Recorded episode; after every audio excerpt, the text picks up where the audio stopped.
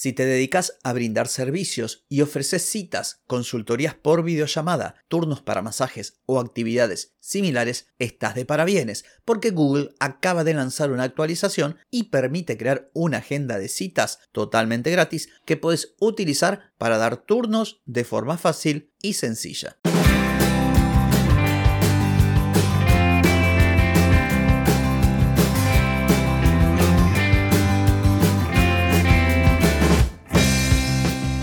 Bienvenida y bienvenido a Marketing para Gente como Uno. Soy Carlos Malfatti, consultor de marketing y nos encontramos otra vez para hablar de marketing, emprendimiento, redes sociales, contenidos, publicidad y todo lo que tenés que saber para llegar a más personas, captar más clientes y vender más en Internet. Atenti, que arrancamos. Hoy es jueves 27 de julio de 2023, estamos en el episodio 1293 y vengo a comentarte que Google ha lanzado una funcionalidad en Google Calendar para que vos puedas, o mejor dicho, tus clientes puedan agendar citas. Pero antes te voy a preguntar, ¿querés mejorar tus ventas, contenidos, redes sociales o publicidad? Deja de perder tiempo, dinero y energía en acciones que no dan resultado y comienza a vender con estrategias, metodologías, contenidos y publicidad. Escribime ahora mismo a clientes.carlosmalfatti.com y reserva tu consultoría.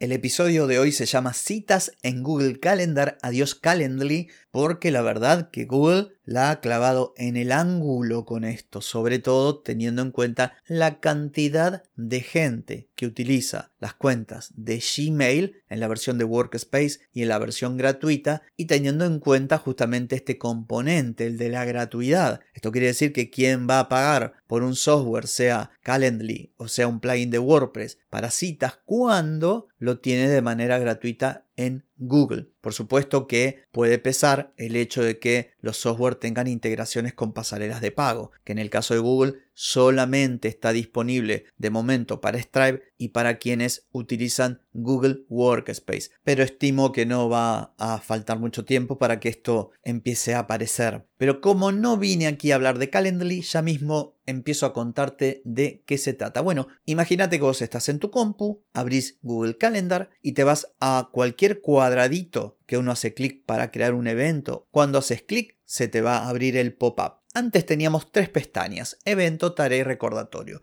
Ahora se añade una más es agenda de citas. Entonces, ¿cómo se configura? Bueno, lo primero tenés que definir la duración de esa cita, de esa reunión. El mínimo es 15. Después podés poner 30, 45, 60, de ahí para arriba. A continuación, tenés que definir la disponibilidad general. Esto significa qué días y qué horas tenés disponibles. Vos podrías definir, por ejemplo, que de 9 a 12 horas lo pones a disposición de tus clientes para que reserven una cita con vos. Vos vas a ver en la interfaz que dice lunes, martes, miércoles, jueves, viernes, esto en vertical y cada línea horizontal es el día, el horario de comienzo y fin del bloque y después tenés un botoncito para deshabilitar ese día, otro botoncito con el signo más para habilitarlo y un icono de copiar. Entonces vos podés ir al día lunes y poner 9 a.m. horario de comienzo, 12 a.m. horario de finalización del bloque disponible para reservar citas y después te vas abajo, haces clic en el martes, miércoles, jueves, viernes por ejemplo, volves al lunes y el último icono, el de copiar, lo presionas porque es la opción llamada copiar en todos. Significa que ese horario, ese bloque que reservaste, se va a copiar todos los días. Entonces te va a quedar que todos los días de 9 a 12 tenés disponible un horario para citas. En el caso de que vos quieras hacerlo manual día por día, también lo podés hacer. Después tenés la opción de que se repita o no se repita. Viste que cuando vos creas un evento en Google Calendar, podés decir que este evento se repita todos los días y nunca finalice, o podés decir que sea un día puntual o en un rango determinado. Bueno, exactamente lo mismo tenés aquí. ¿Qué sigue? Zona horaria. Y esto está buenísimo. Imaginemos mi caso que yo atiendo clientes fuera de Argentina. Si están en España es una hora, si están en México es otra hora, si están en Estados Unidos o en Chile pueden variar las horas. Entonces, yo en mi calendario voy a ver el horario local, el de Argentina. Cuando yo comparta la agenda públicamente o le envíe un enlace a mi cliente para que reserve, él verá su horario local. Entonces ya no tenemos que ponernos de acuerdo, decir, las 4 de Argentina son las 3 de Miami, las 5 de no sé qué son las 4 de España. Directamente yo lo voy a ver en mi hora y él lo va a ver en su hora. Luego tenés otra opción llamada plazo para programar citas. Es importante porque vos podés establecer cuánto es lo máximo de anticipación que alguien puede reservar. Por default son 60 días. Esto significa que alguien podría reservar con 60 días de anticipación una cita con vos. Obviamente esto lo podés modificar. Y el mínimo son horas. Vos podrías decir, bueno, mínimo una hora. Otra característica muy interesante es la que denomina el propio calendar disponibilidad ajustada, que la traducción está un poco mal. Significa lo siguiente.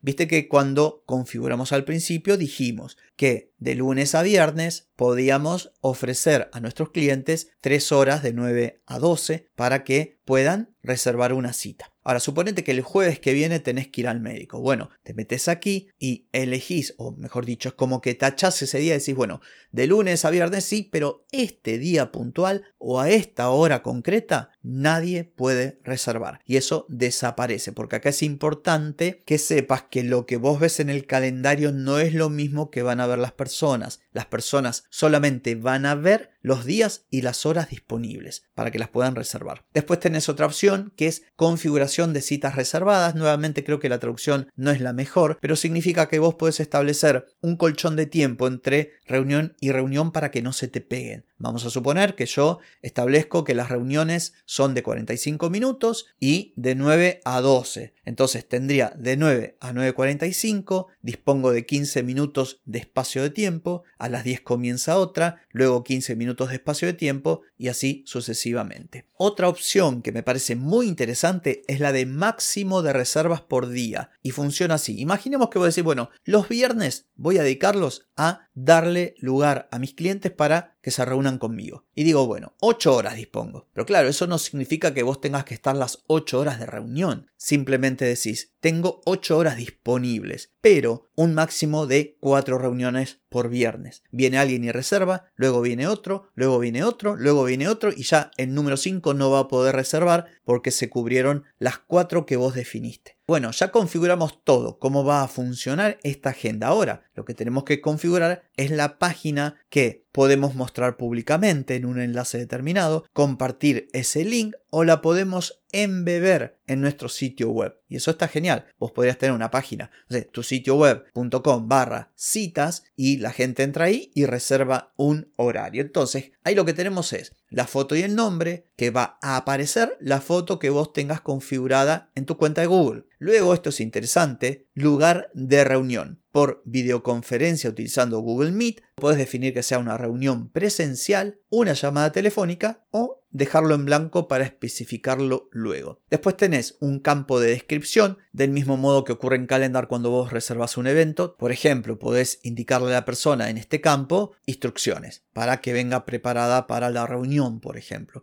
Luego tenés un formulario que es muy básico, donde nombre, apellido y dirección de correo electrónico son obligatorios. Este formulario aparece cuando alguien hace clic para reservar una hora. Se le abre el formulario, tiene que poner su nombre, su apellido, su correo. En el caso de que esté logueado, le va a aparecer por defecto el nombre de su Gmail, su nombre, apellido y su mail. Y vos puedes agregar otros elementos, por ejemplo, una pregunta. Por último, las confirmaciones, la versión gratuita, te va a permitir o va a hacer que vos recibas un correo y también la persona que reservó la cita. Las opciones pagas hacen que ese correo se pueda programar y agregar otras notificaciones. Para finalizar, vos podés compartir esta página como vínculo puedes compartirlo como un código para embeberlo en tu sitio web y también podés publicarlo como un botón que diga, por ejemplo, en tu web, botón para citas. Y haces clic y se abre la interfaz. Ahí tenés los días, las horas. La verdad que está muy bueno. Así que creo que he explicado todo y creo que lo hice bastante claro. Así que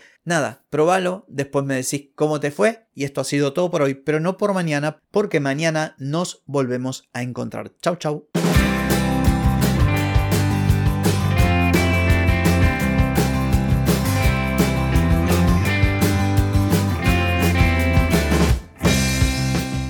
Amigas y amigos, todo lo bueno llega a su fin y este episodio no es la excepción.